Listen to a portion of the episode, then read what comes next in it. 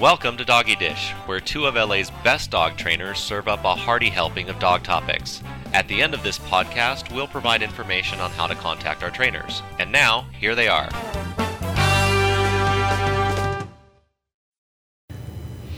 Hi, this is Kim Reinhart with Ain't Misbehaving Canine. And Laura Burhenny from Animal Attraction Unlimited. Thank you for joining us. Um, we have a concept today, but I'm not totally sure how, what I should call it. How to phrase it. Hmm.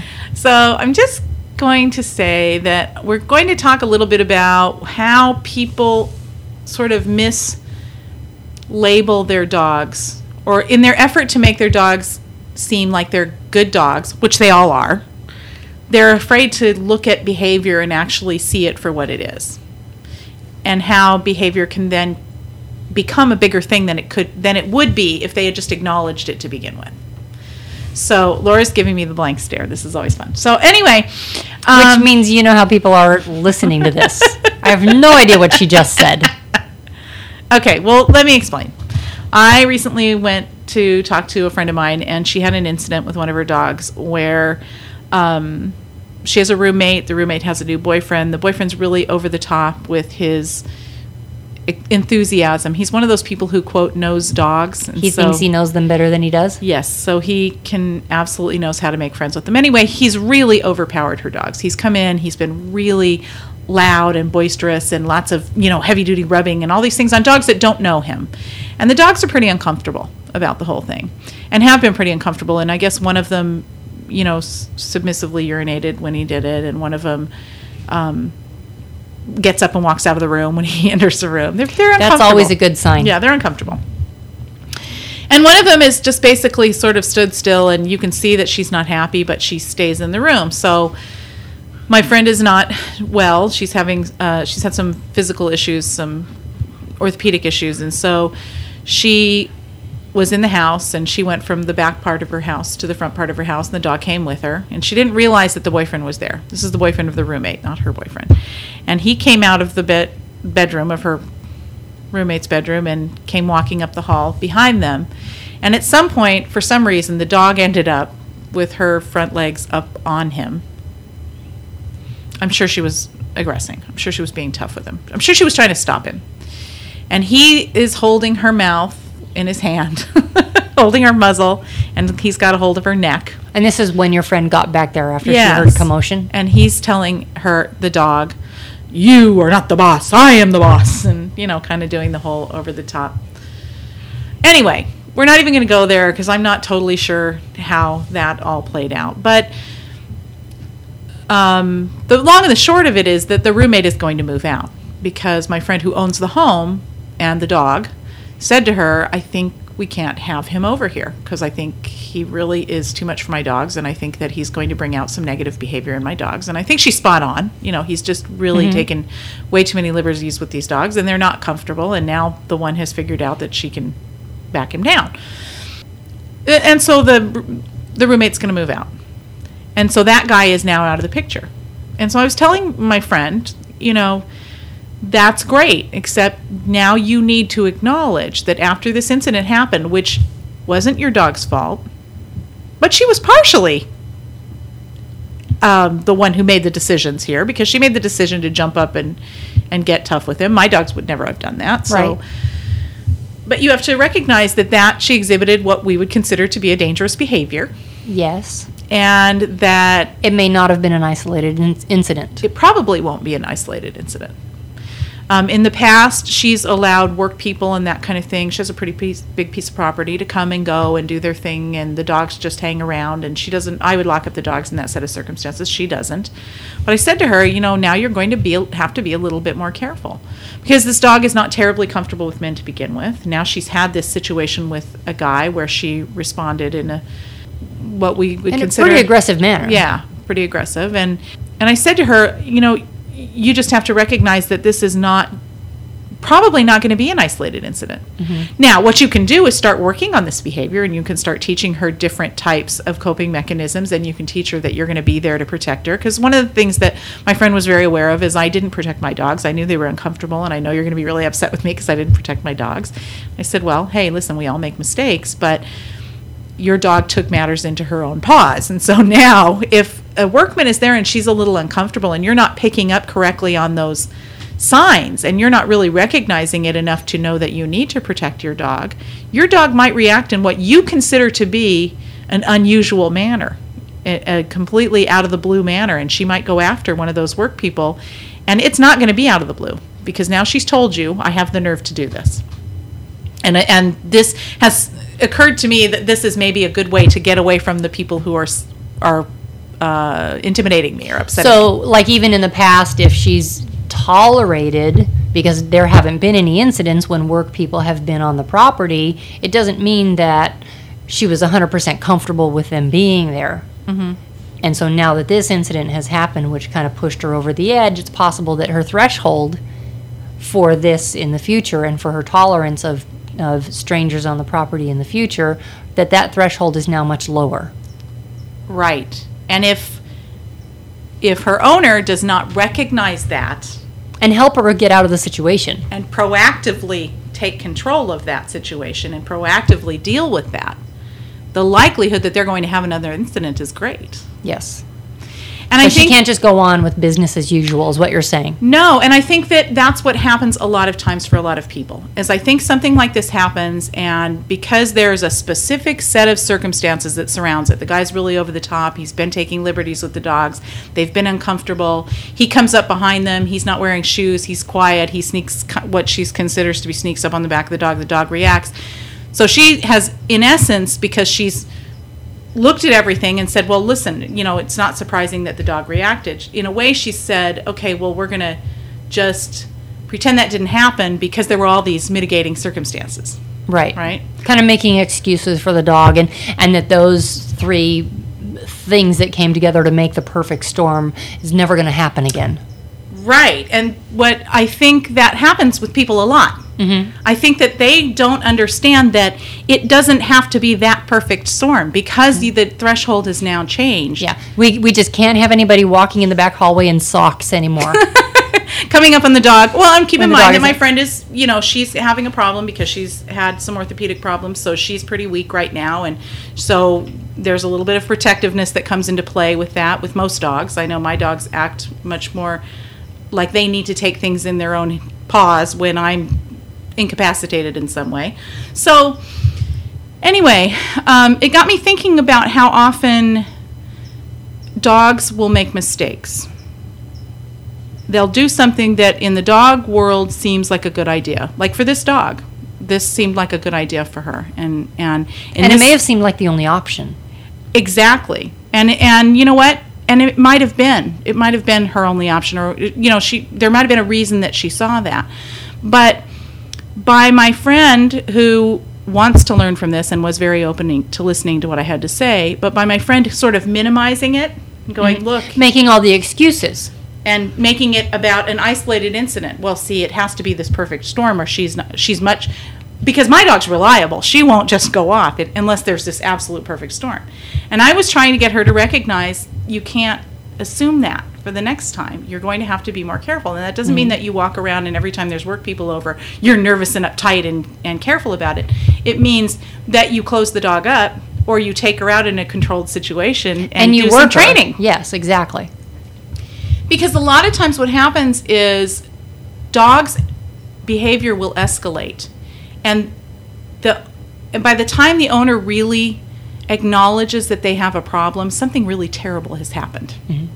So my friend has a choice. She can either learn at this point, okay, this has identified a problem that I am going to have to, to work on. Yes, I could have probably made this problem better if I had protected my dog, if I had realized this guy was over the top and actually told him, you need to stop that right now because that's causing a problem and you need to not do this. But she didn't, okay? So now she has this set of circumstances and she has to identify that as a problem and say, now I'm going to have to be more careful and mm-hmm. when people come over, I'm going to have to work through this problem to give the dog some different skills and some different options. Right. Were any of the other dogs involved in this incident, or was she the only dog around? The other dogs were in the house, but nobody responded. Okay. This dog is a German Shepherd out of Schütz and Lines. She's okay. a, you know, she's a lot of dog. Mm-hmm. And she's a lovely dog. I adore her. I mean, I've worked with her, and she's a fabulous dog. But she's a lot of dog, and she's a lot of dog for a pet family, in my opinion. I don't know that I would have placed her in this home, but I certainly don't think they should get rid of her. Right. But she has to then take things like this very seriously. But I think that that happens to people in general. I think that um, my experience throughout the years is that people will have situations where they'll they'll call me, and the dog has done something really bad, and they'll say, it just came out of the blue. We've never, you know, we had no idea that this was going to happen. And then when I go and I start to talk to them, and over a period of time, not necessarily even when I'm taking a history, but as I get to know them better and as we work better, little pieces of information come out. And you're thinking, there was a red flag, there was a red flag, yes, that was a red flag, but they didn't connect the dots. They didn't see how that behavior was leading up to, or that combination of behaviors was leading up to this event. Right. And I think that happens a lot. happens so. a lot where where we can see, it's kind of like we've seen the future enough times, you know, mm-hmm. we, we've seen dogs that now are doing something, and we've taken enough histories to go, ooh, look at all those little things back there that just came together and made this, and it all leads to the same place. Right. And if they had been savvy enough to recognize it, which is not a crime that they weren't, I'm no. just saying, if they had, we probably could have avoided the big disaster thing mm-hmm. that happened. And I think part of the reason that people don't connect those dots is because they don't want to see their dog at fault. So when something happens, this perfect storm of events where this dog probably didn't feel that she had any other choices, okay? So she minimizes and excuses the behavior because she says, well, see, the dog didn't have a choice, so she did what she had to do. She doesn't want to look at it as, my dog has a problem, because she doesn't want to label her dog as bad. Right. And I think as dog trainers, we don't label dogs as bad. We be, we label behavior as potentially leading to something else, or potentially dangerous, or potentially problematic, or potentially right, or right. potentially positive. Right. And I think and I think that that's a good point, because I think that people, you know, I mean, I get emails or phone calls from people who say, my dog is is a resource guarder, or my dog is dog aggressive, or my dog is, right, as mm-hmm. opposed to, he guards things. Mm-hmm. He guard he guards resources, as opposed to, he is a resource guarder. Mm-hmm. And I think that the difference in that concept, the difference in how you put that, kind of tells you where they are coming from. Mm-hmm. My dog is this, in, instead of, he displays this behavior. Right. Because behavior is something we can do something about. Right. But he is, that's that's kind of a permanent. It does. It absolutely does. It becomes who the dog is. Yeah. As opposed to what he does. The habit that he has formed. And, of course, a habit that can be formed can be changed. Unformed, right. But because it's really difficult for people to understand that in order to have a healthy view of your dog, you need to isolate it out as behavior instead of putting a label on them. So then you don't have to worry about putting a isolating behavior, because it doesn't necessarily imply a label. If yeah. I say, I remember one time years ago, there was a pit bull in a class. A friend of mine had a training class, and there was a pit bull in this class. And I watched her. And she was a cool dog. And the guy loved her. He really loved her. And of course, I'm a huge pit bull person. I love them. So, but I watched her, and I watched her. She had a little edge to her. You know, she just did. And I went up to him and I tried to talk to him about it, and he was no no no no she's great, she's a wonderful dog. And of course, part of that comes from having a pit bull, and you are a little bit defensive, because people tend to be really hateful about pit bulls in general.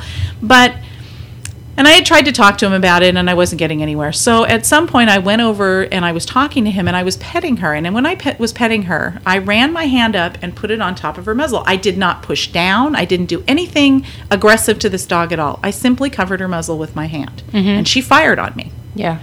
And he was really upset, mm-hmm. really upset with me. And I said, you know, it's just... He was upset uh, with you. He was. What did you do? It must have been something that I did.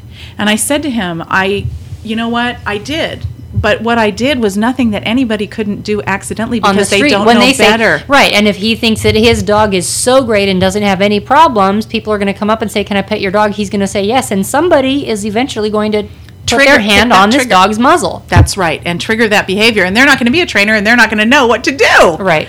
First of all, I wasn't surprised. I knew what was going to happen. Mm-hmm. And I also knew, she's a pretty nice dog, and I knew that she wasn't going, she was going to muzzle punch me or something first. She wasn't just yeah. going to bite me. She wasn't an aggressive dog. But it was a problem, and it was something that needed to be dealt with. Yeah. And because he didn't want to see his dog in a negative light, he didn't want to think of her as aggressive, he wanted to close his eyes and right. not see that this was something that we needed to work on. Yeah, because once she's aggressive, then she's an aggressive pit bull. Right. Well, to his credit, because his girlfriend told me he wanted to kill me that night. He was really mad. But to his credit, he thought about it, and he did come around. I said to him, look, you know what? I just want you to know, this is not me calling your dog a bad dog. I adore your dog. I think she's wonderful. But you have a problem here. And this is the kind of thing that anybody could trigger accidentally. And even though he was mad at me that day, he ended up becoming a client. And mm-hmm. we worked with the dog, and she was a lovely dog, and I adore her. Well, she's gone now, but I adored her, this dog. But we worked with that. Yeah. And I think that if you are so worried about not giving your dog a label. Yeah. You label the behavior. You don't label the dog. That's right. You recognize that there is a tremendous amount of freedom in rec- in, in being able to just identify a behavior versus right. label a dog. Yeah. Because one, labeling one little behavior is so minuscule compared to the rest of the dog. And it's but not the same you, thing. But no, it's not the same thing. And once you label a dog, then you're labeling the dog. The dog now walks around with like these parentheses or quotation marks around dog aggressive. He's a dog aggressive dog, as opposed to eh, he's a little bit reactive on the leash.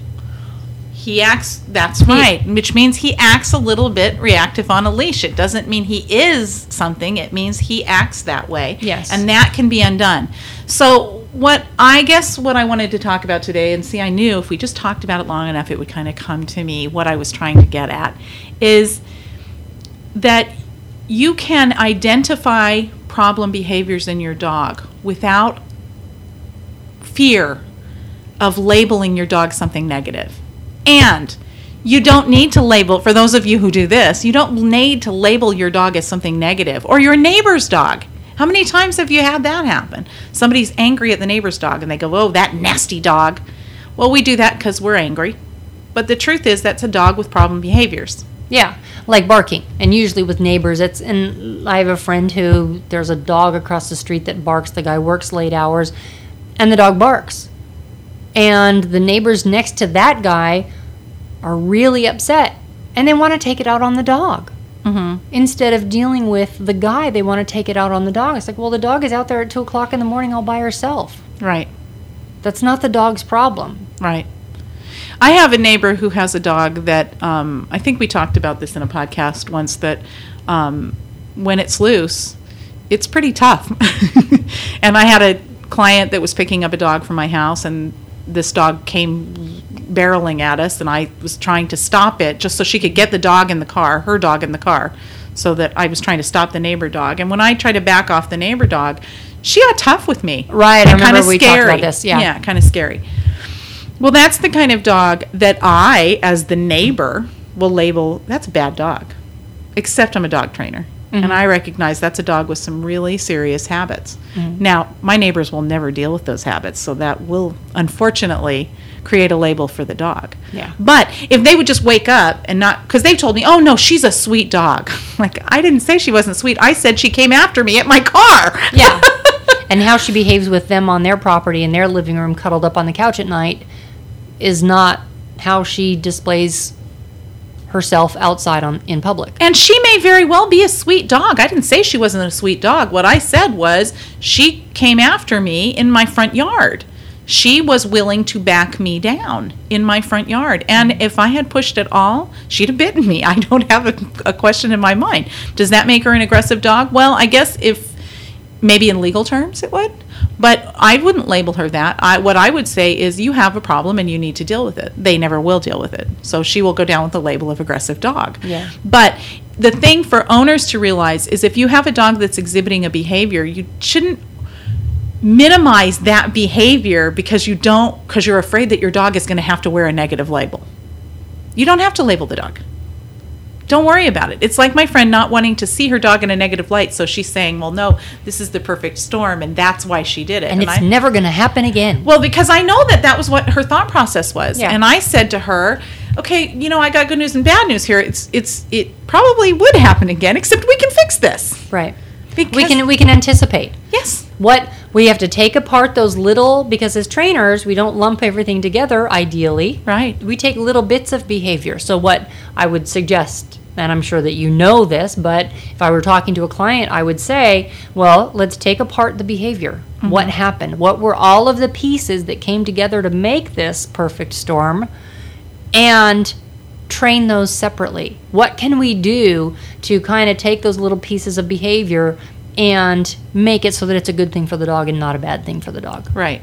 So that we now have that threshold at a higher level instead of such a low level. Well, and to be honest with you, with this dog, I know she's got a little bit of a lack of trust in men. And so can we work around that? We sure can. But does it mean that we're going to have to not allow her to just be loose with the workmen where she can make an inappropriate thing and then get labeled as a bad dog right. or an aggressive dog or do something bad to hurt somebody? Well, and not only that, but the more she does it, the more confidence she's going to gain in doing these behaviors. Which is why the which is why the threshold changes. I mean, yeah. that is what it's all about, is they start to become confident and they go, hey, I didn't know I could do that, but now I do. Yeah, it works so I, well. Uh-huh, and now I'm going to get better at it. So for... Um, For owners that are listening to this, I guess I would invite you to look at your dog. We listen, everybody's dogs have good behavior and bad behavior, or or behavior that we would like to see again and behavior that we would like to see go by the wayside. And so I would invite you to look at your dog and really identify the behaviors that you think have the potential to be a bit of a problem, and realize that it doesn't make your dog a bad dog, and that it simply means that you identify those behaviors and start working with them. Start yeah. working on them. Right. Dogs can generalize good behaviors like, okay, sit in the kitchen can also apply to sit on the sidewalk or sit in a store or sit here or there or anywhere. Dogs can also generalize bad behaviors. So just because this happened in the hallway with one particular guy doesn't mean that she's not then going to generalize that same behavior to someplace else with somebody else. Right.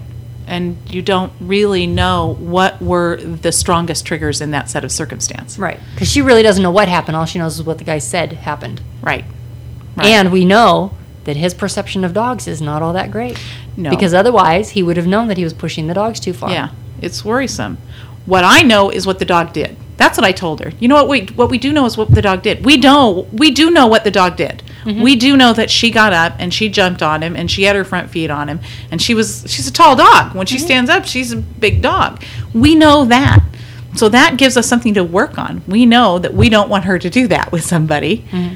because that would potentially go to even a worse place. I mean, we don't even want her to do that, but we certainly don't want her to bite somebody. Mm-hmm. And I'm I'm concerned about that. So that's what I would invite people to do, is to start recognizing that you can identify your dog's behaviors and work on them as behaviors. And I think what sets us apart sometimes with our own dogs as trainers is that we look at things that they do as behavior and just know that there's places to work on, rather than looking at them as good or bad dogs. I have all good dogs, as do you. Oh, yeah. All my dogs have always been good. As do everybody I know. Have my dogs ever had problem behaviors? Heck, yeah. But they've always been good dogs. Mm-hmm. They've just had problem behaviors.